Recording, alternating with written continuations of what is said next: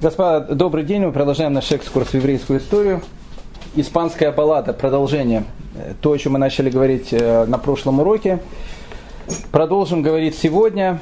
И перед началом, как обычно, мы с этого начинаем наши уроки, с такой истории, цитаты, которая будет давать какое-то направление мысли на нашем уроке. Вопрос о том, какое отношение еврей имеет к власти, или, или даже по-другому. Может ли еврей, находясь не в еврейском государстве, не в еврейском обществе, иметь какие-то государственные посты? Вопрос непростой. И обсуждается он еще в Талмуде, в трактате Таанит.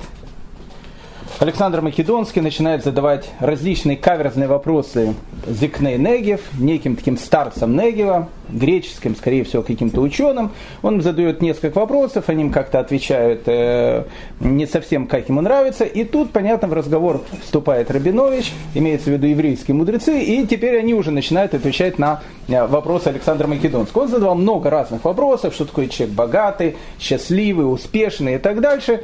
На все это евреи давали ответ. И Александр Македонский молчал. Молчал, он как бы понимал, что его мировоззрение, мировоззрение еврейское, они очень-очень разные. И вот один из последних вопросов, который задает Александр Филиппович Рабиновичу, заключался в том, а что сделать для того, чтобы человек, он как бы имел благосклонность других людей, чтобы как бы у него все было нормально со всеми людьми вокруг. На что еврейские мудрецы ответили: не надо становиться премьер-министром незалежной республики Барбадос. То есть, одним словом, не надо влезть во власть. Отдаляйся подальше от власти, и тебя будут все любить, у тебя будет все хорошо. На что Александр Филиппович впервые дает контраргумент. То есть, все, что он говорил до этого, как бы он принимал, потому что, может, он не соглашался с еврейскими мудрецами, но он принимал, ничего не говорил. Но на этот вопрос Александр Филиппович, он как-то дает контраргумент. Он говорит: ну как же, если еврей будет близок к власти, то тогда это поможет еврейской общине, тогда это поможет еврейскому народу. Потому что если у еврейского народа будет ситуация, когда его будут притеснять, когда, как, когда будет ему очень-очень несладко, а мы видим, что на протяжении последних двух тысячелетий еврейскому народу несладко было практически всегда, то эти люди, они так или иначе смогут помочь, помочь общине.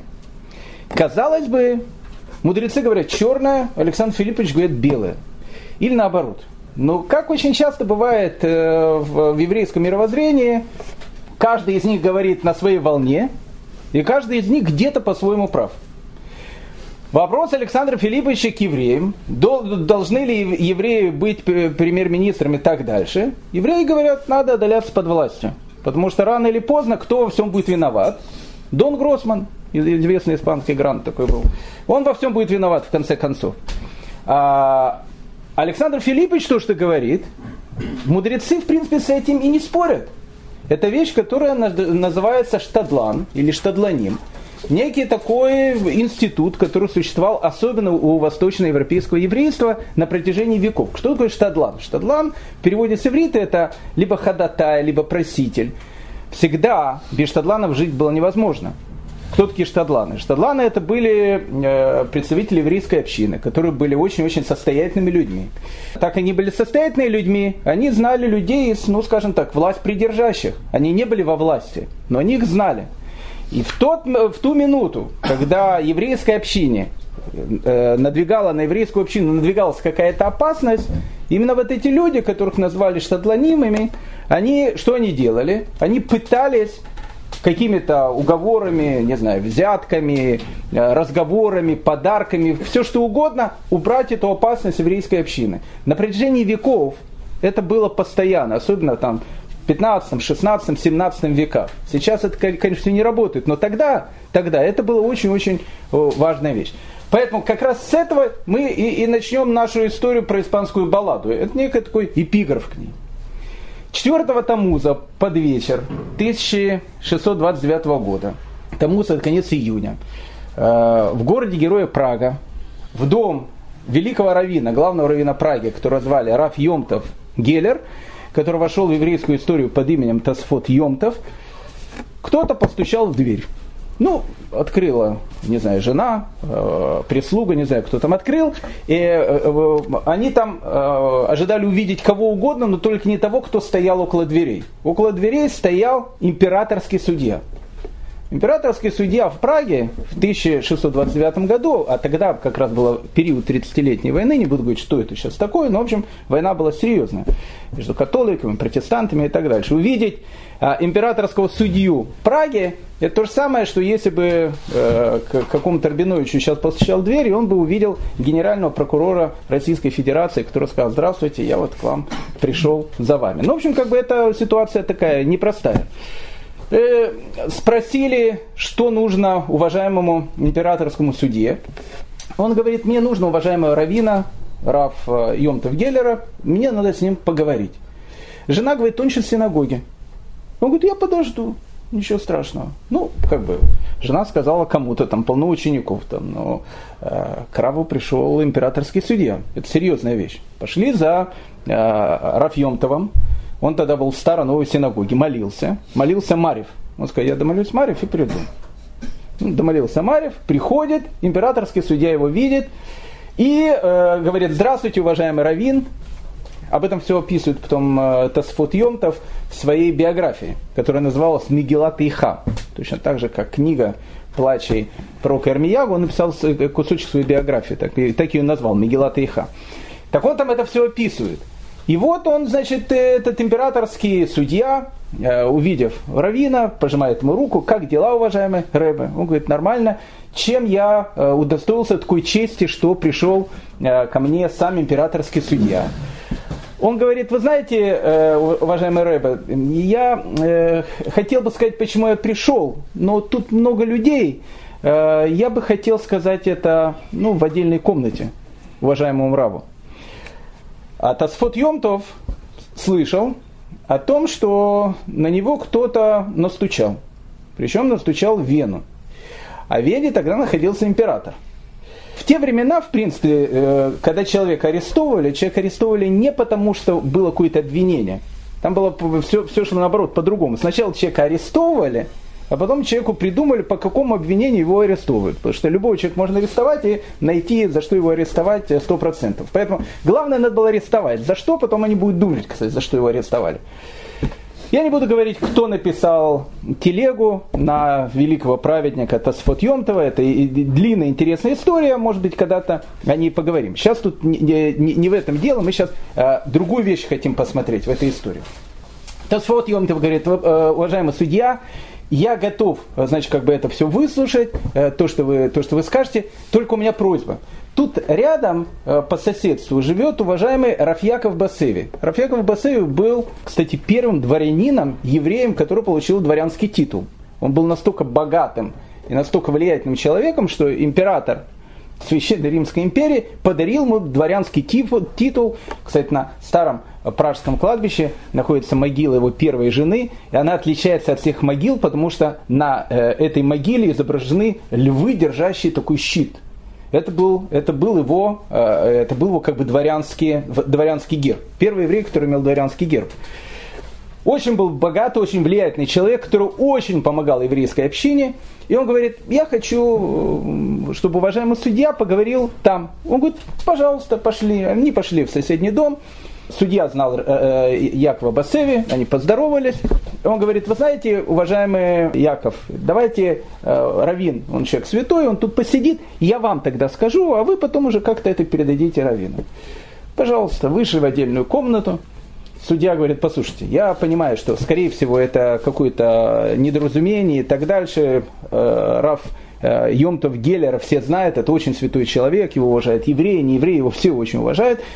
Но из Вены пришел, пришло постановление о том, что оденьте ему кандалы прямо сегодня. И вот завтра с утра в кандалах отправить его как последнего разбойника в Вену. Я не знаю, говорит, даже как сказать об этом уважаемому раву. То есть, ну, как бы, это же язык не повернется, но постановление пришло. Рав Яков Бассеви говорит: э, хорошо, послушайте, давайте так, э, я понимаю, у вас есть приказ, я постараюсь э, что-то сейчас сделать. Я сейчас перейду к императорскому наместнику, и постараюсь с ним переговорить. А вы подождите у меня дома. А речь уже была вечером. Пока все вот эти вот вещи пришли, уже наступила ночь. Ну, как идти к императорскому наместнику ночью?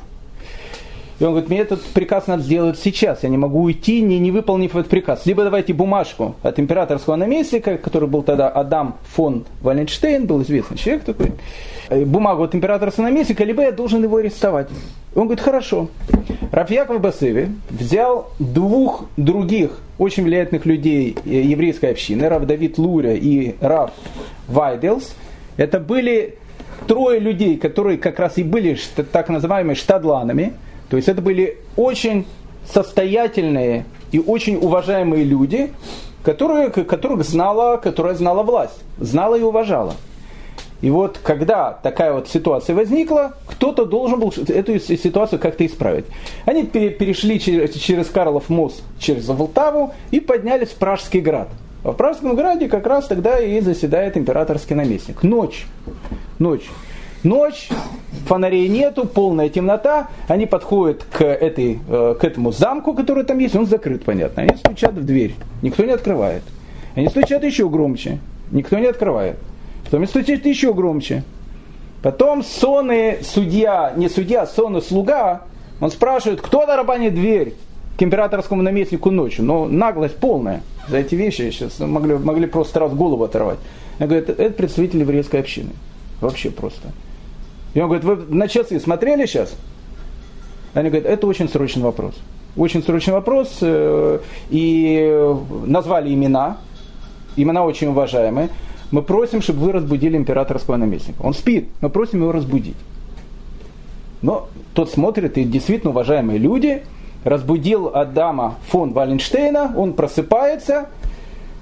Заспанный выходит, говорит, что случилось, в чем дело. Они говорят, вот пришел судья, принес вот это вот постановление о том, что уважаемого Рав Йом-Тов Геллера нужно в кандалы и завтра отправить в Вену. И он говорит, вы же понимаете, что это будет скандал. Скандал даже не, не из-за того, что как бы, евреев там особенно никто не, не слушал. Они были, они были в роли полностью униженных, униженного сословия. Но он говорит, понимаете, что будет? Если увидят самого уважаемого еврея, который везут в кандалах как разбойника, а сейчас время войны. О чем подумают? Подумают, что евреи против королевской власти. Если евреи против королевской власти, вы же знаете, одна спичка, и от нашего квартала ничего не останется. Нас всех перебьют просто. Поэтому мы очень просим, мы очень просим, чтобы уважаемый Раф, он обязательно поедет завтра в Вену, но чтобы он поехал самостоятельно, тихо, и чтобы это никто не видел. И Адам фон Валенштейн полностью с ними согласился, и Рав Яков Геллер едет в Вену, где будет там продолжение, потрясающая история, о которой потом как-то мы поговорим. Зачем вся эта история? Она показывает, какая власть была у штадланов. Штадланы это вот, ну как бы ходатаи, которые были. Но штадланы это не представители власти. Штадланы это как бы богатые, уважаемые люди, уважаемые всеми люди, которые могли в минуту опасности замолвить словечко. С другой стороны, мы видим о том, что в еврейской истории были евреи, которые занимали очень высокие посты. Допустим, во времена арабской Испании. Ну, два таких примера, о которых мы говорили. Это был Рав Хаздай бен Шапрут и Рав Шимон Анагид. Два великих человека. Но эти люди, которые, которые занимали при, э, не знаю, при дворе халифа одну из важных э, таких должностей, кто они были? Это были уважаемые раввины. Люди с огромнейшей, высочайшей моралью. И когда эти люди жили и творили, их уважали все. Почему? Потому что к ним невозможно было... Ни... Когда к Хаздай бен Шапруту пытались на него найти коп- компромат, компромат против него невозможно было найти. Почему? Его ненавистники. Потому что у него не было компромата. Это был святой человек, как стеклышко. Это, эти случаи были. Да, были евреи и власть. Но какие евреи? Евреи высокоморальные. Евреи такие, как должны быть. Но если ситуация происходит немножко другая, и евреи далеко не высокоморальные, начинают лезть во власть, особенно в стране, которая и так раздираема всеми делами, то, о чем мы начали говорить в прошлый раз, все это может закончиться очень-очень плохо. Это был эпиграф, а теперь история. Обычно принцесса, которая заточена в замок, является сюжетом многих сказок. И, как правило, ее освобождает добрый принц или король. Он приходит, ее, не знаю, целует, крадет и так дальше. И дальше написано, жили они долго и счастливо. А что будет, если принцессу в замок заточил сам король? Кто тогда бедняжку освободит? В сказках все заканчивается хэппи-эндом. В жизни иногда все может обернуться совершенно наоборот. Итак, принцесса, заточенная в замок, который никогда не дождется своего доброго принца, потому что добрый принц ее туда же и заточил, и будет как раз являться началом нашей истории. Итак, в городе-герое Парижа живет скромная девушка, которую зовут Бланка Бурбон. четырнадцать, ей четырнадцать лет, возраст Джульетты, возраст, когда в принципе уже можно и нужно выходить замуж. И вот к ней, значит, ее папе Бурбону пришла, значит, некое послание о том, что, что прекрасный принц, точнее он уже был не принцем, а королем, которого звали Дон Педро. Он был королем Кастилии, ему было восемнадцать лет, плюс-минус возраст Ромео. Хочет э, жениться на ней. Все очень красиво. Сказка, сказка начинается, как положено, очень-очень красиво. Вы спросите, мало ли в Испании Дон Педро? Ответ: в Испании Дон Педро немало, их много. Но, как говорил почтальон Печкин, не за каждого Дон Педро дают велосипед. Дон Педро, о котором речь идет сейчас, был еще тот э, супчик. Ну, начнем э, с его семьи, потому что в дальнейшем будет вся история, о которой мы будем говорить, она так или иначе будет на этом э, основываться. Начнем с ее семьи. Родился Дон Педро, э, он был сыном Альфонса одиннадцатого, о котором мы говорили э, на прошлом уроке. Родился он в высокоморальной испанской католической семье. То есть она была испанская. Бывает шведская семья, бывает, не знаю, французская семья. А тогда еще было такое понятие «испанская семья». Высокоморальная. То есть как, как, как была построена испанская семья. У его папы Альфонса одиннадцатого была жена, которую звали Мария. Это жена у меня. Но он со своей женой не жил, потому что он ее не любил. А у него была любовница, которую, которую звали Леонора де Гусман. С одной стороны она Гусман, но, но с другой стороны она, она не наш Гусман. Она, в общем, испанский Гусман. Леонора де Гусман, это была, значит, любов, любовница Альфонса одиннадцатого. И от Леоноры де Гусман, с которой они просто счастливо очень жили, она была его любовницей, и у него было девять сыновей. Огромная мешпуха такая. А от его родной жены, которую звали Мария, был один несчастный сын, которого звали Дон Педро. Но в этой высокоморальной испанской семье Мария, которая не живет со своим законным мужем, она тоже живет официально со своим любовником. Этого любовника звали Хуан Альбукерке. И Хуан Альбукерке, этого самого Дон Педро, воспитывают как сына при живом-то отце Альфонсе одиннадцатом. Ну, в общем, при таких э, семейных э, высокоморальных отношениях, как вы понимаете, Дон Педро вырос мальчиком добрым, романтически настроенным. Э, и, в общем, как бы э, психически у него тоже было все нормально, видя всю эту ситуацию. И вот Альфонс одиннадцатый умирает. Когда умирает Альфонс одиннадцатый, ну, как бы, законный сын это Дон Педро. И Дон Педро делают королем. Но Альфонса одиннадцатого было еще девять сыновей, которые были незаконные, которые а. были старше Дон Педро, а б. еще при жизни папы, папа их наделил огромной-огромной властью. Один из сыновей даже был магистром рыцарского ордена Святого Якова, который на испанском языке называется орденом Сантьяго. Очень могущественный орган. Ну, почти что как главой эф эс бэ был. Это был такой клан из девяти сыновей. И один это Дон Педро, который был, как бы, он был действительно настоящий наследник. Ну, э, как вы понимаете, после смерти Альфонса одиннадцатого начинаются романтические выяснения отношений между братьями. Его мама, которую звали Мария, сказали, что Леонора де Гусман, любовница папы, должен угрохать. Он ее угрохал. Ну, это как бы положено, как все было. Девять братьев его сводных, которые были, сказали, что мы Дон Педро тоже угрохаем. И вот в этой вот прекрасной романтической ситуации его мама Мария и ее, как бы, муж, любовник, которого звали Хуан Альбукерке, решает о том, что Педро для того, чтобы не наделал глупость, его надо женить. Это все вы спросите, причем какое отношение имеет к евреям? Самое прямое. Еще минута. Его нужно женить. Сначала они думали, на ком его женить. Надо его женить на представителей какого-то э, рода грандов испанских, которые будут как бы защищать вот этого молодого короля Педро. И они решили, была такая девушка, ее звали Мария Делла Падилья, э, решили его, значит, с ней поженить. Они не поженились, они познакомились, но, как написано в романтических фильмах, очень полюбили друг друга. Но через некоторое время они видят о том, что грант этот, особенно там в политической игре играть будет не очень хорошо, а лучше всего сейчас подписать хорошие отношения с Францией. А как подписать хорошие отношения с Францией? Надо его женить на какой-то французской принцессе. А какая французская принцесса? Бланка Бурбон. И они говорят: послушай, сынок, ты свою, значит, Марию Падилью, значит, пошли подальше, а сейчас к тебе приедет другая невеста. Ну, скажем так, если я был бы невестой Дон, Дон Педро, я бы, ну, если, вообще ее никто не спрашивал, но если бы спросили, пятьдесят раз подумал, потому что еще до этого Дон Педро тоже хотели женить на дочери английского короля, но она в, в Толедо не доехала, умерла по дороге от эпидемии чумы, а, невеста. И тут невеста из Франции, француженка.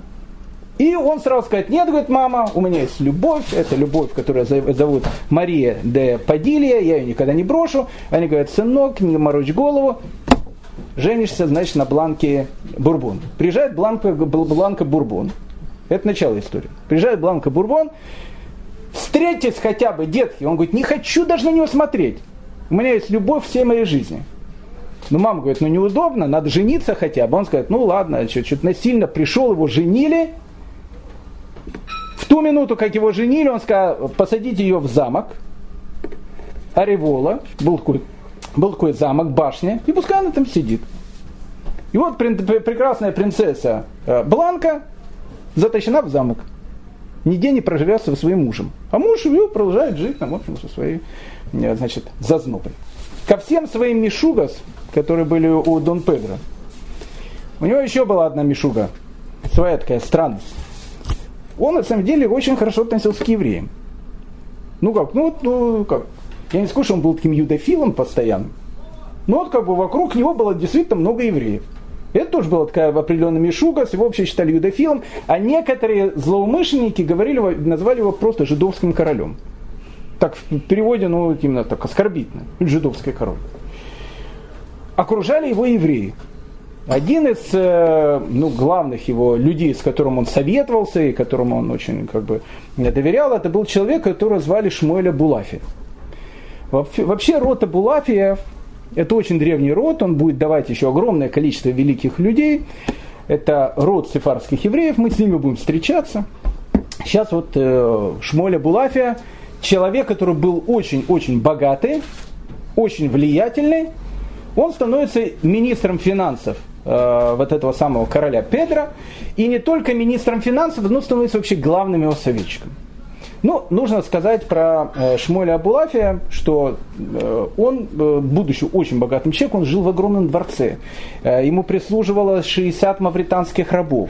Когда он выезжал, когда он выезжал в своей карете, было непонятно, кто это выезжает. Либо Дон Педро, либо его, значит, министр Шмуэль Абулафия, потому что он настолько богато был одет, настолько высоко держался с этой шпагой, со всеми выглядел, выглядел, ну, прям не, не, не испанский гранд, король.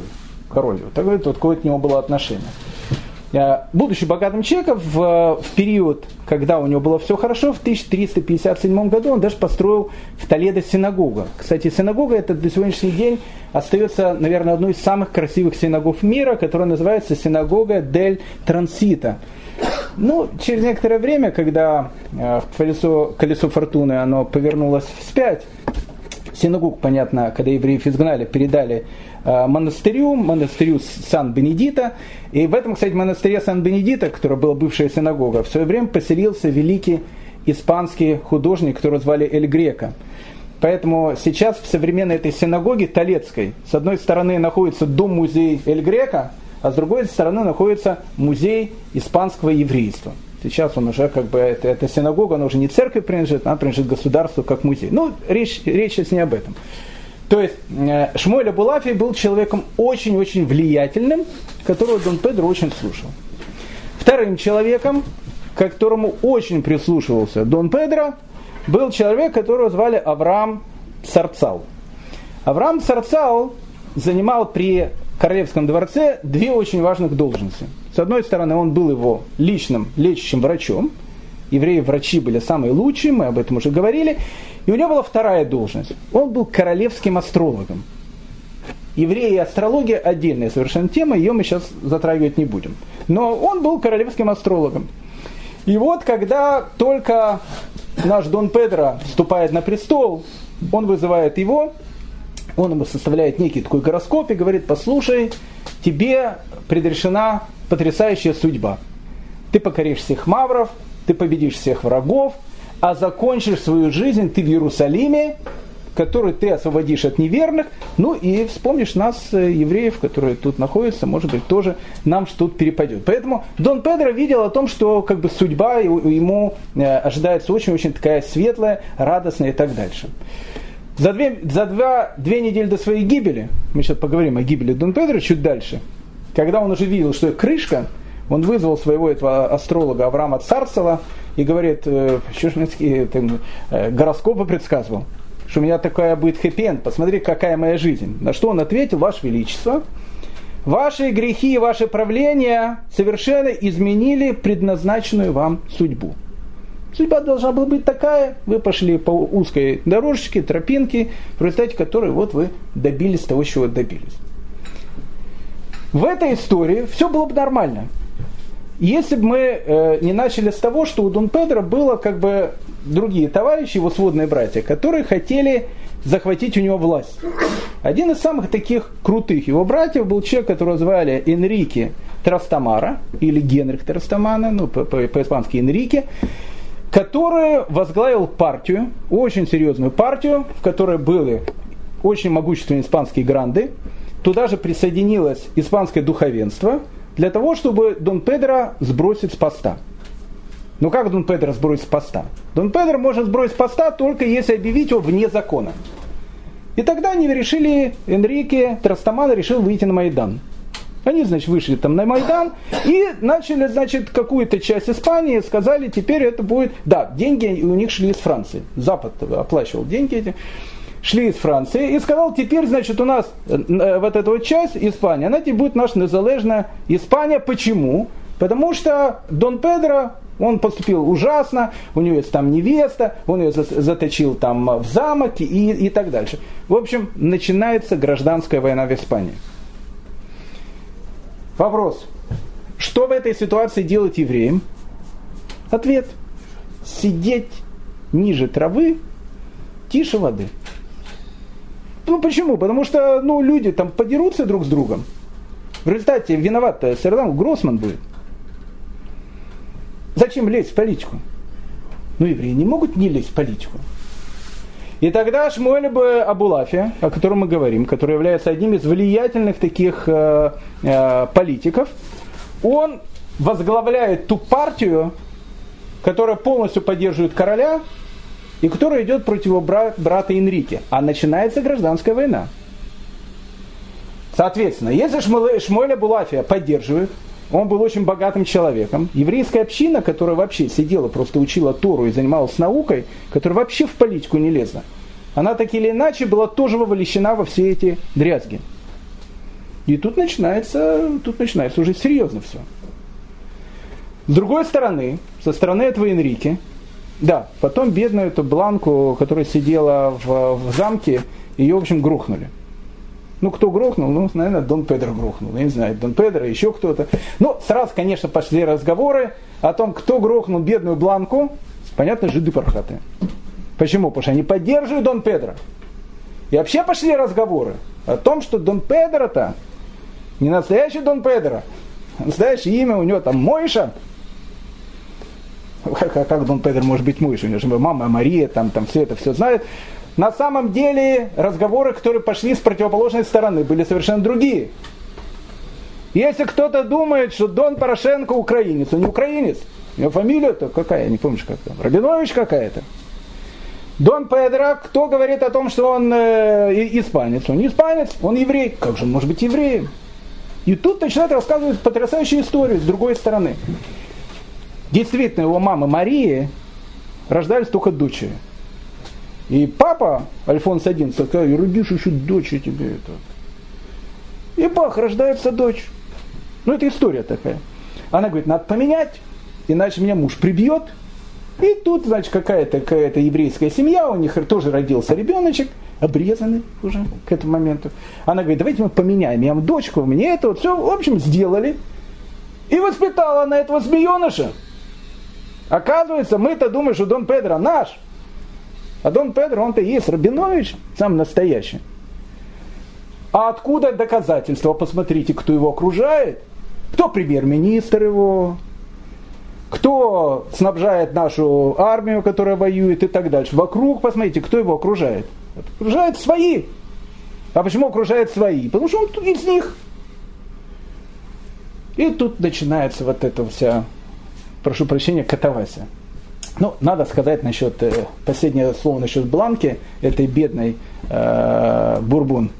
То есть, как, как, как, как не смешно это все звучит, тогда Бурбоны были еще никем, а потом стали всем.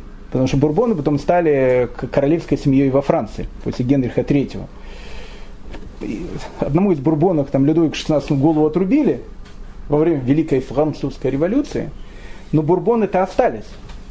И что самое интересное, сейчас король Испании, которого зовут Филипп шестой, он является одним, наверное, из последних царствующих на сегодняшний день бурбонов. Потому что полное его имя Филиппе Хуан Пабло Альфонсо де Тодос Лос Сантос де Бурбон. Так получилось, что как бы, ну, за Бланку Бурбон, в общем, история все расставила на свои места, и сейчас действительно король, король Испании Бурбон. Но речь сейчас идет не, не об этом. Началась война. И война началась очень серьезная.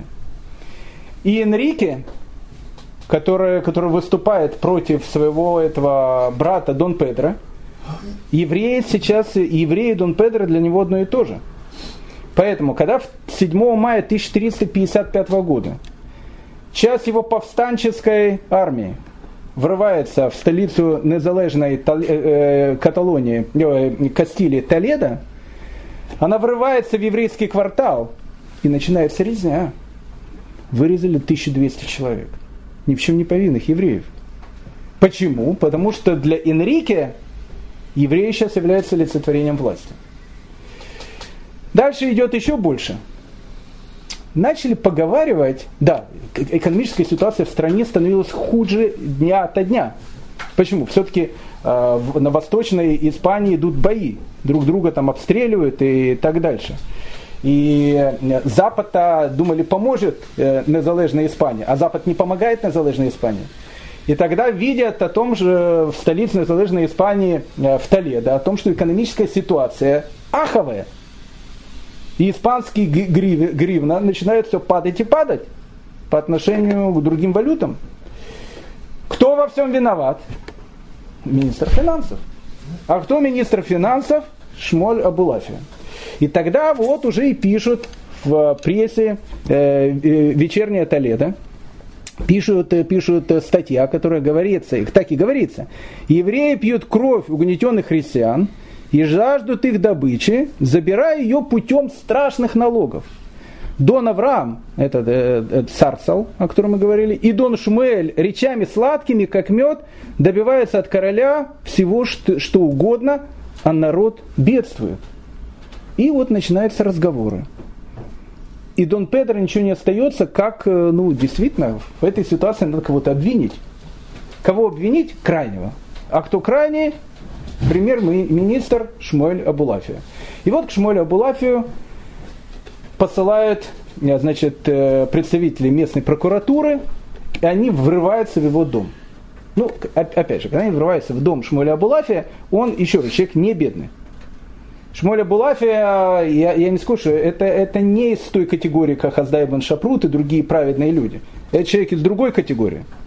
Формально он какие-то законы иудаизма, наверное, соблюдал. Формально. Но неформально он жил как настоящий испанец, плюя на то, что это бумерангом ударит по его собратьям. И вот они врываются в его дом, приходят в его подвал, а тогда, как вы знаете, деньги люди хранили в банке. но не, не как сейчас в банке, а в настоящей банке, потому что денег хранить негде было. Обычно хранили в сундуках. В каждом богатом доме был специально такой подвал, в котором были сундуки, где хранило огромное количество денег. Вот они туда врываются и видят о том, что там денег несчитанное количество. Золотые слитки. Огромное количество всего. Все ли принадлежит Шмуэлю Абулафию? Нет. Часть его, часть не его. Он сразу сказал, большая часть не моя. Почему? Потому что так как он был человеком очень-очень, ну как бы, скажем так, могущественным, многие люди, которые боялись хранить деньги у себя дома, давали деньги на хранение ему, зная, что с ним ничего не произойдет. Такая ячейка. Но иди теперь докажи, где и чьи деньги. Шмуэля Абулафия в триста шестидесятом году привели в Севилью. И Дон Педро, который сейчас опять же ищет козла отпущения, говорит, если у него такие деньги, деньги, понятно, конфисковали, значит, деньги должны быть еще где-то. Его начинают пытать. Ну, пытки в средние века э, обычно длились недолго, и после там, получаса, часа пыток э, бедный Шмуэль Абулафия скончался. Но война продолжается. Война продолжается, и война начинает переходить все в более и более такие страшные рамки. Теперь еврейская община Испании, еврейская община Кастилии, она теперь понимает одну вещь. Пути назад нету. Почему? Потому что Энрике, который поднял восстание, для него евреи – это Дон Педро. И если он победит, евреям очень и очень будет плохо. Поэтому евреи понимают, что теперь, теперь уже, вовлеченные во все эти вещи, они должны защищать этого бедного Дон Педро, иначе непонятно, что с ними будет. И было много страшных вещей. Иногда этот Энрике захватывал город. Первое, кого он вырезал, он вырезал еврейскую общину. Из-за политических игр Шмуэля Абулафия и других товарищей страдал кто? Страдал обычный еврей. Ну, все заканчивается очень-очень трагично, потому что Энрике подходит к Толедо, окружает Толедо. В Толедо евреи вместе с христианами обороняются, защищая вот этого бедного Дон Педро. Начинается страшный голод. Об этом пишет один из э, очевидцев этих событий, еврейский летописец. Он пишет: «Святая община Толедо, корона, корона Израиля, потеряла за два месяца более тысячи человек, умерших от голода, нужды и горя во время осады города Доном Энрике. Мучимые голодом, осажденные грызли пергаменты священных книг, глотали кожу и шерсть. Многие бросались из города в неприятельский лагерь, желая лучше умереть от меча, чем от голода». Начинается вот эта страшная вещь, которая, которая, закончилась, которая закончилась тем, что, в общем, бедный Дон Педро, находясь в своей кровати, был окружен войсками. Окружен войсками Энрике, и вот этот Энрике, он бедного Дон Педро, можно сказать, тепленького с кровати поднял, о чем пишет испанский летописец. Опять же, тут, понятно, без евреев не обошлось. «Как только король Энрике вошел в спальню, где находился Дон Педро, тот сказал: где этот сын еврейской блудницы, что называет себя королем Кастилии?» Ведь его-то все считают евреем. Дон Педро, который был таким же смелым, как и жестоким, выступил вперед и сказал: «Так же, как ты сын блудницы, а я сын Альфонса». Сказав это, он схватил своими руками короля Энрике и начал с ним бороться. Схватившись рукой за кинжал, он бы непременно его убил, если бы не присутствующий здесь виконт Дере Каберти, который схватил Дона Педро за ногу, перевернул его, благодаря чему король Энрике оказался наверху. Он немедленно извлек свой длинный кинжал, который носил за поясом, и вонзил его в тело Дона Педро. Сопровождающие короля люди вошли в шатер и помогли его покончить с несчастным королем. Те, кто убили его, оставили его тело три дня без погребения, что очень печально с точки зрения гуманности, а испанцы над этим телом насмехались. Ну, такой Каддафи. Ну, как бы, все это очень хорошо, если бы не было так плохо. Потому что сейчас Энрике становится королем Испании. А когда Энрике становится королем Испании, та партия, которая его поддерживала, А в этой, эта партия частично она состояла из католического духовенства, которое, как вы знаете, к евреям, мы видели из истории Западной Европы, к евреям особой романтики не испытывала. В тысяча триста семьдесят первом году в городе, в городе Торо они решили собрать собор, на котором будет решаться, что делать с евреями Испании. Гранды вместе с, со священниками предлагают новому королю Энрике следующие вещи.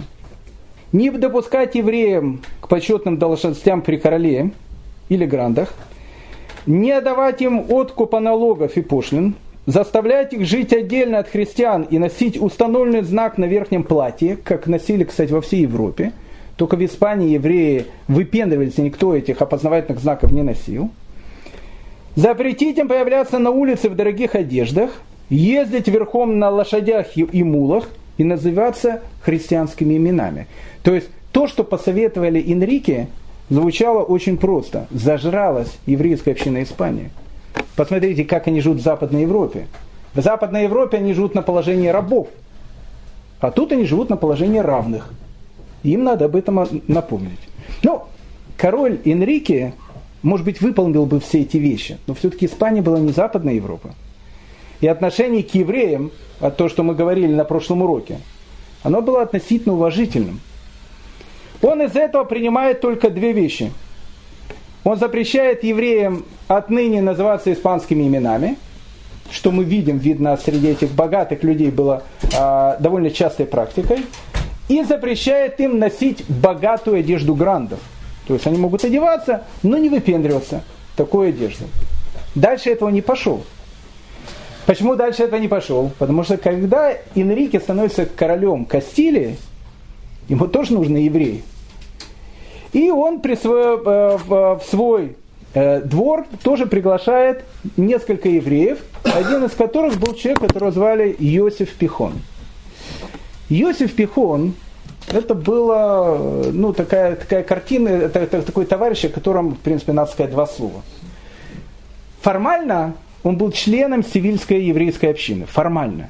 Но неформально он к, к еврейству относился точно так же, как шахтер относится к, к, к танцам в Большом театре. То есть, или как поется в известной каббалистической песне, они были как дельфин и русалка. Это не пара. То есть он, он как бы с одной стороны еврей, с другой стороны ничего еврейского в нем не было. Опять же, но для власть преимущих Иосиф Пихон, он еврей. Сам он себя евреем не считает. И он становится министром при этом короля Энрике, который тоже, как бы, как мы видим, к евреям тоже не особо испытывает какие-то вещи. И вот этот Иосиф Пихон начинает накладывать на страну налоги. И первое, кого он грабит этими налогами, своих же евреев. Причем отношение его к евреям было настолько хамское, и настолько, настолько он по-подлому относился ко многим людям, к раввинам и так дальше, что еврейская община, которая, опять же, в Испании еврейская община была не еврейская община в Западной Европе. Даже тогда она могла сказать, ставить свои пять копеек. Они пришли к королю Энрике и говорят: послушайте, ваш министр Иосиф Пихон, он формально член Севильской общины, но неформально, но ну, человек вообще уже. Энрике сказал: я с ним поговорю. Ну, вызвал этого Иосиф Пихона, говорит: твои братья на тебя написали телегу. Он говорит: ваше величество, можешь посмотреть фамилии, вот кто, кто к вам приходил? Да. Вот, Энрике тот человек благородный, все дал, он сказал: хорошо. Я всех этих Рабиновичей знаю. Они на меня настучали властям. Сейчас они, говорит, узнают, кто я такой. И все, которые пожаловались на этого э, Иосиф Пихона, он начал им мстить. И не просто начал мстить. Он стал делать еврейской общине и раввинам Испании, святой еврейской общине Испании, начал делать такие гадости, что в Севиле решили собраться бейдин и решать, что делать с ним. Почему? Потому что ну, как бы, Иосиф Пихон находился в статусе, который называется массер. Мосер. Отсюда, кстати, русское слово «мусор». А кто такой, кто такой мусор? Мусор – это доносчик. Человек, который доносит на еврейскую общину, и человек, в результате которого еврейская община, она страдает. В результате этого гибнут люди. Он убивает людей, которые, которые ему казались, что они были неугодными и так дальше. власть у евреев в Испании, не власть, а те права, которые были у евреев в Испании, были настолько огромными, даже в то время, что еврейский суд, никогда такого не было, но еврейский суд формально мог присудить человеку, допустим, наказание в виде смертной казни, и Королевский суд Испании, Королевский суд Кастилии, должен был это принять и его казнить. Вопрос, было ли когда-то сделаны такие вещи? Нет. Но тут как бы Бейдин Севильи собрался и говорит, послушайте, там сидит у власти самый страшный аман, еврей, Иосиф Пихон, который, который опять же, фор... если он бы принял христианство, ладно еще, против него никто бы ничего не мог сказать, он, он оставался евреем, но оставался вот делать вот эти гадости против еврейской общины. И тогда Бейдин Севильи говорит о том, что его надо казнить. И подает эту петицию королю. А в этот э, момент Энрике второй он умирает. Ну и в этот момент, может, он чуть раньше умер. И королем становится его преемник, которого звали Хуан Первый. Когда этот бедный Хуан Первый становится королем, не разобравшись о том, что вообще происходит э, э, в, в государственной политике, тут же приходит, ему дают длинное письмо. Что в этом письме написано? Еврейская община просит казнить некого человека, который, в общем, является врагом еврейской общины. Он не, не, не вдавался, кто это. Иосиф Пихон, не Иосиф Пихон. Ну, как бы был период, когда новый царь пришел. Он взял, черкнул это. Ну, как бы король черкнул. К Иосиф Пихону пришел представитель власти испанской. И тут же отрубили ему голову. Ну, через некоторое время партия, которая в Кастилии все более и более поднимает голову и становится антиеврейской партией, приходит к этому хану первому и говорит, послушайте, ну зажрались они уже. Посмотрите, что происходит. Они казнили Иосиф Пихона. Иосиф Пихон, ну хорошо, он пархаты. Но он как бы он почти что наш был. И его взяли, казнили. Для грантов он был своим человеком. И собирается опять совет, который говорит, что с вот этой вот еврейской вольностью в Кастилии пора заканчивать. Ну, Хуан Первый для того, чтобы ну как-то уйти от этого скандала, казнил всех членов еврейского суда в Севилье. Палачу, который отрубил голову этому Иосиф Пихон, отрубил руки. И тут уже, ну тут уже колесо закрутилось. И ничего невозможно было сделать. И тогда Хуан Первый принимает дополнительные антиеврейские законы. Первый. Запретить евреям занимать посты при дворе. Обратите внимание, Энрике на это не пошел. Впервые в Испании, в Кастилии, в законодательном порядке запрещено евреям занимать власть. Запрещено евреям жить в одном доме с христианами. Надо эту вольницу заканчивать. Когда евреи тут чувствуют себя свободными людьми и так дальше. И третье. Возобновить практику религиозных диспутов. В Кастилии религиозных диспутов не было. Они были в соседней Арагоне. Мы сейчас поговорим. Арагона, ее столица Барселона. Мы видели, там диспут был с рамбанами и так дальше. В Кастилии не было диспутов. В Кастилии евреи имели права. Мы, мы говорили об этом. Но тут евреи, не евреи, а представители тех евреев, которые считали себя, которые себя евреями уже не считали, но для власти они были как раз евреями, навлекли на евреев в Кастилии такую страшную вещь, что теперь отныне в законодательном порядке разрешается с евреями вести диспуты. И в Кастилии будут эти диспуты. И один из главных диспутирующих в этом будет человек, которого будет звать Иоанн из Вале-Долида. Это будет выкрест, понятно. Как любой выкрест, он будет сделать много-много бед еврейскому народу. К концу четырнадцатого века евреи из свободной Кастилии очутились в ситуации, это еще не Западная Европа, но они находятся в ситуации, которая через некоторое время произведет такой взрыв, для которых Западная Европа со своими страшными вещами по отношению к евреям покажется доброй сказкой. Но перед тем, как мы поговорим об этом взрыве в дальнейшем, давайте посмотрим, что было все-таки в четырнадцатом веке в другом царстве Испании. Ведь на Иберийском, Пиренейском полуострове, как мы говорили, было два больших царства. Одно это Кастилия, о котором мы говорим, со столицей в Толедо. Второе большое царство это Арагона. Арагона и Каталония, это вместе такие царства, столица у них была в городе Герои Барселона. Все, что мы говорили до этого, это была Кастилия. Рядом ее соседка, Арагона. Ну, скажем так, евреи в Арагоне никогда не занимали важных постов. Там это было не принято. Еще больше. При относительных свободах, которые были в Арагоне, в Арагоне по сравнению с Западной Европой, это не было, конечно, Кастилия, но по сравнению с Западной Европой, там, конечно, была лепота полная. Евреи... Они просто как бы подчинялись закону, и периодически короли евреев грабили. Ну, как, как было принято. Но при всем при этом, при всем при этом, в Арагоне евреи имели огромную, огромную свободу, опять же, по отношению к Западной Европе. Поэтому Арагона очень часто становилась тем местом, куда евреи, допустим, той же самой Франции, а она граничит с Арагоной, когда им было плохо, они убегали. И вот когда Филипп Красивый изгоняет евреев из Франции, часть французских евреев, она убежит в Германию и потом сольется с ашкеназским евреем, еврейством. А часть вот этих французских евреев, она перейдет в Арагону и сольется с этими сефардской группой евреев. Вот это вот отношение королей Арагоны о том, что евреи власть у нас не занимают, диспуты проходят, но евреев мы защищаем, и у евреев есть какие-то относительные свободы, но даже проявляется вот следующая история, которая, которая вот произошла в самом начале четырнадцатого века. В начале четырнадцатого века в Западной Европе начали твориться какие-то страшные катаклизмы, которых, которых вообще просто никогда не было. Все началось со страшного голода. Лето тысяча триста четырнадцатого года было дождливым.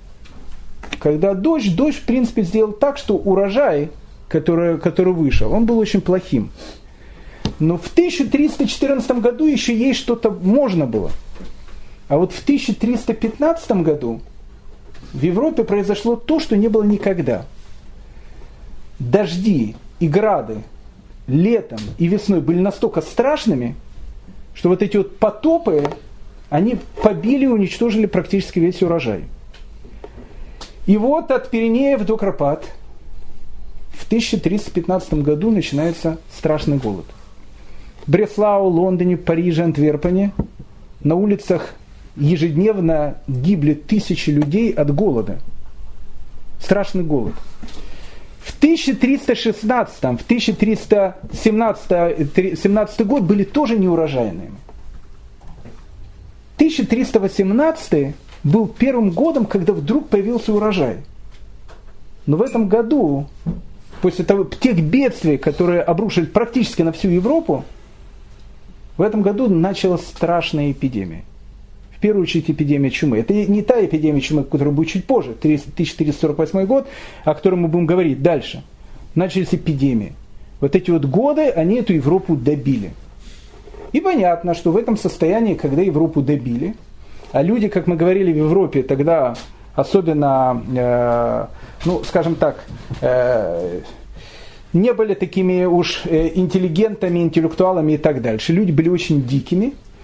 Но вот тут и возникает, в принципе, то, что возникло. В тысяча триста двадцатом году один пастушок, которого, видно, ударили этот голод, потом эти эпидемии, ну, в общем, по психике, э, долбануло его немножко. И вот он... Однажды пасет своих, там, не знаю, козочек, овечек, не знаю, кого он пас, вдруг видит, что садится птичка. Ну, любой человек, если видит, что садится птичка, он говорит, это птичка. Но если человек фрейдист, а пастушок, видно, был фрейдистом, это же было как в старом анекдоте.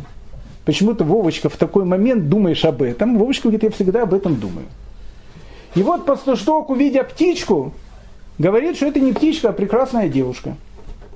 И эта прекрасная девушка говорит этому пастушку о том, что послушай, пастушок, тебе суждено сыграть огромную роль в истории. И он говорит, я воль, все, что надо, все сыграю, что нужно. собери своих друж... друзей-пастухов, и вы пойдете в святой город Иерусалим, отвоюете его от бусурман, и будет у вас там пастушеская власть.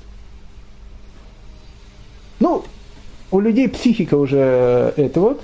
И пастушок начал ходить и там говорит: мы идем на Иерусалим, мы идем на Иерусалим. И начинается крестовый поход пастушков. К нему приходят еще пастушки, еще пастушки, еще пастушки. Все больше, больше, больше. Вот им святым называют. Ну, как бы джи пи эсов не было у товарищей. Люди даже не про джи пи эсов, они даже букв не знали. Куда идти было тоже непонятно. Где, в каком направлении тут Иерусалим было непонятно. Но единственное, что все знали, что на юге Франции есть что покушать. Это точно знали. Поэтому они решили, что понятно, что дорога на Иерусалим идет через юг Франции.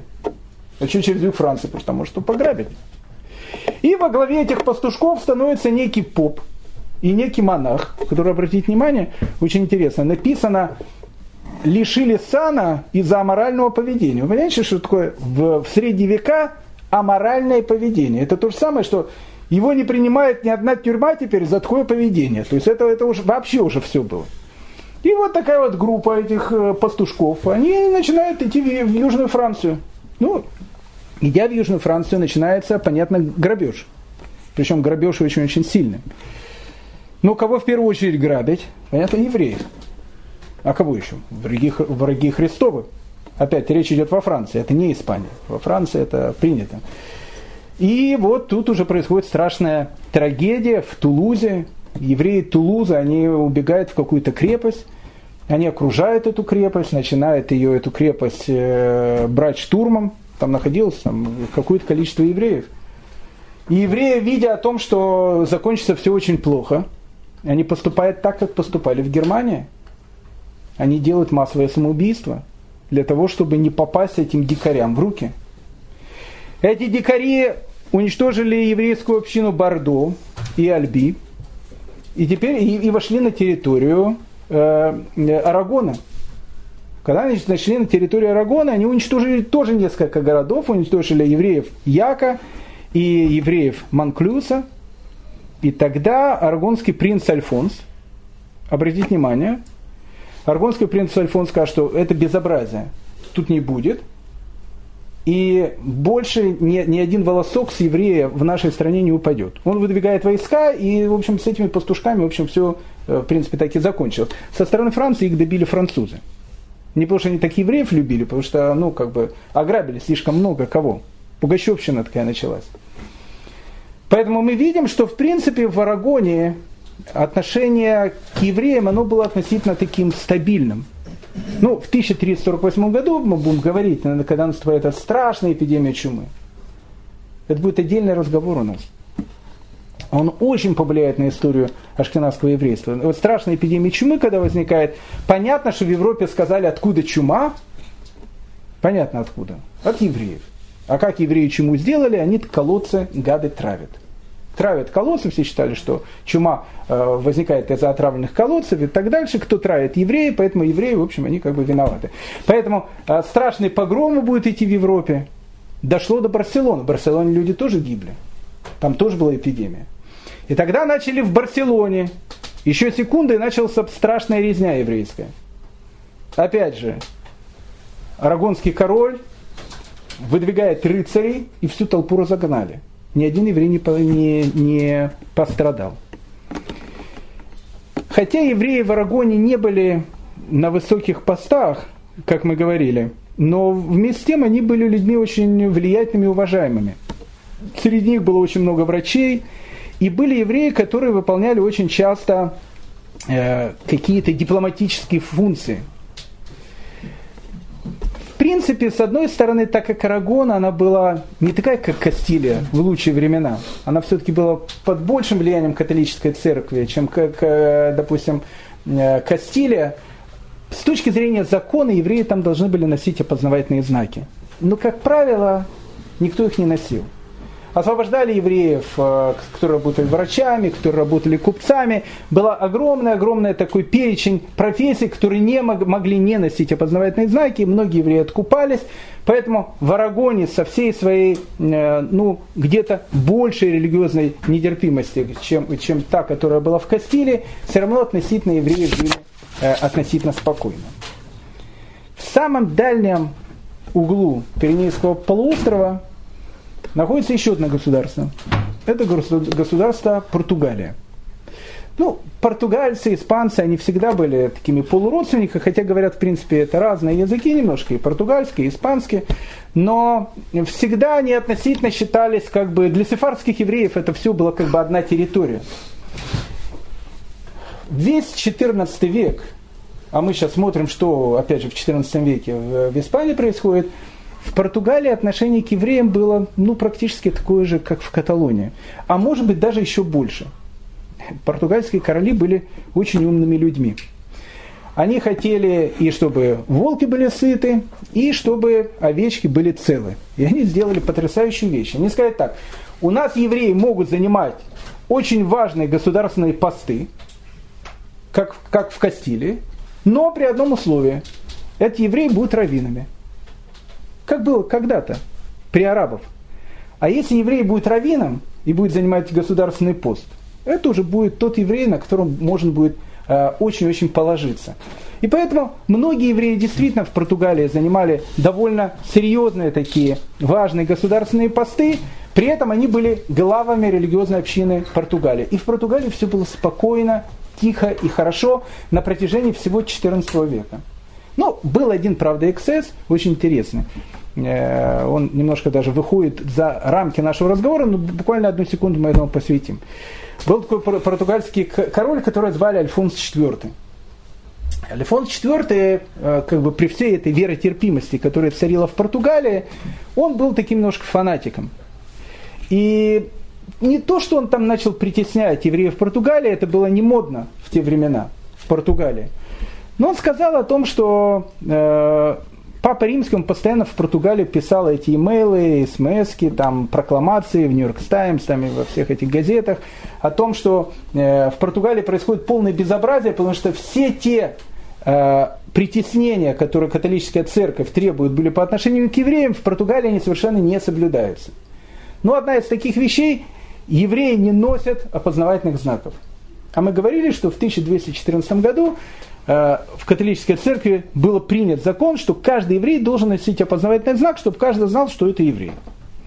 Ну, как мы видели, в Испании это не особо соблюдалось, в Португалии тоже. Но Альфонс четвёртый, будучи таким немножко фанатиком, он сказал, что о том, что евреи должны начать носить опознавательный знак. Ну, тут начал скандал у самих португальцев. Он сказал: ну хорошо, небольшой, такой маленький, на шапку там прикрепить опознавательный знак. И Альфонс четвёртый даже говорит, в виде чего должен быть этот опознавательный знак. И он говорит, этот опознавательный знак должен быть в виде шестиконечной звезды. О, первый раз в истории мы встречаем то, что евреям делают опознавательный знак. Этот опознавательный знак в виде шестиконечной звезды, который называется Маген Давид. Но раз мы начали говорить об этом, под концовку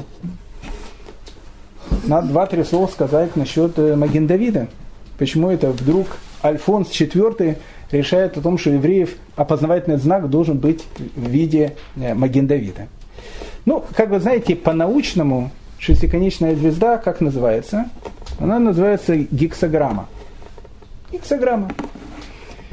Ну, если я вам скажу о том, что гексаграмма или шестиконечная звезда стала таким распространенным еврейским символом в Германии начала девятнадцатого века, вы, может, мне не поверите. Но поверьте, что это так. Шестиконечная звезда стала общепризнанным еврейским символом в Германии в начале девятнадцатого века. Из-за чего? Из-за того, что многие евреи-просвещенцы, реформисты и так дальше говорили: как же это так? У наших братьев-немцев на каждой кирхе или на каждой, значит, костеле стоит крест. Сразу понятно, это немцы. У мусульман на каждой мечети полумесяц. А что у евреев? У евреев ничего. Это неправильно. мы должны тоже использовать знак. И они стали штамповать эти Маген Давиды. Поэтому вот это вот понятие о том, что Маген Давид находится... Сейчас это общераспространенный еврейский символ, особенно после войны и так дальше, это длинная история. Но до девятнадцатого века история э, гексаграммы, она была довольно интересная. Ну, скажем так, что, скорее всего, она происходит из Древней Индии. Скорее всего. В Древней Индии э, она называется анахата. Ну, вообще у, у древних индусов, у них было огромное количество разных, э, разных каких-то фигур, которые используются. Это да, и пятиконечная звезда, свастика. Свастику очень часто использовали. использовали там индусы и так дальше. Они использовали и гексаграмму, они использовали шестиконечную звезду. Потом, в принципе, гексаграммой как неким мифическим и декоративным элементом пользовались от Месопотамии до кельтов Британии. То есть, в принципе, она была распространена практически по всему миру. В средние века шестиконечной звездой очень э, начали увлекаться алхимики. Но алхимики не только шестиконечной звездой увлекались, они увлекались и пятиконечной звездой также. Вот эти шестиконечные звезды, пятиконечные звезды, они начинают переходить в некую, в некую какую-то магическую э, отрасль, опять же, чисто не еврейскую. Интересно, э, в синагоге Кварнахуме э, в Израиле, когда ее откопали, они увидели, что стены синагоги Кварнахума, они все покрыты орнаментом. Причем этот орнамент состоял из пятиконечных звезд и шестиконечных звезд, и о чем мало говорят, и свастик. Все вот эти вот символы, они являлись неким, ну, неким каким-то видом декоративного искусства, которое, которое использовали. Ну, скажем так, в десятом-одиннадцатом веке шестиконечная звезда была символом короли, королей Навары. То есть короли Навары, когда ставили свой там символ, печать, она выглядела в виде шестиконечной звезды. Еще больше. Шестиконечная звезда, она в основном была э, в начале Средневековья очень популярна у мусульман. Было даже два мусульманских королевства, одно, которое называлось Карамана, а второе Кандара. Так вот, у них был флаг с шестиконечной звездой. Шестиконечная звезда не на израильском флаге появилась, она в, в начале Средневековья использовалась как флаг двух мусульманских государств. Когда же, как, какое же отношение она имеет к евреям, как же она начала, начала идти? Внук Рамбана, которого звали э, Рав Давид бен Иегуда, написал книгу, которая называется «Сефер ха-Гвуль». Это была каббалистическая книга, в которой описывалась известная вот эта вот история, каббалистическая история. Я не буду сейчас о ней говорить, потому что, ну, потому что надо понять, о чем идет речь. Было известно о том, что у царя Давида на щите или где-то еще был особый, особый знак, который состоял из определенных букв и, и, и слов ивритского алфавита.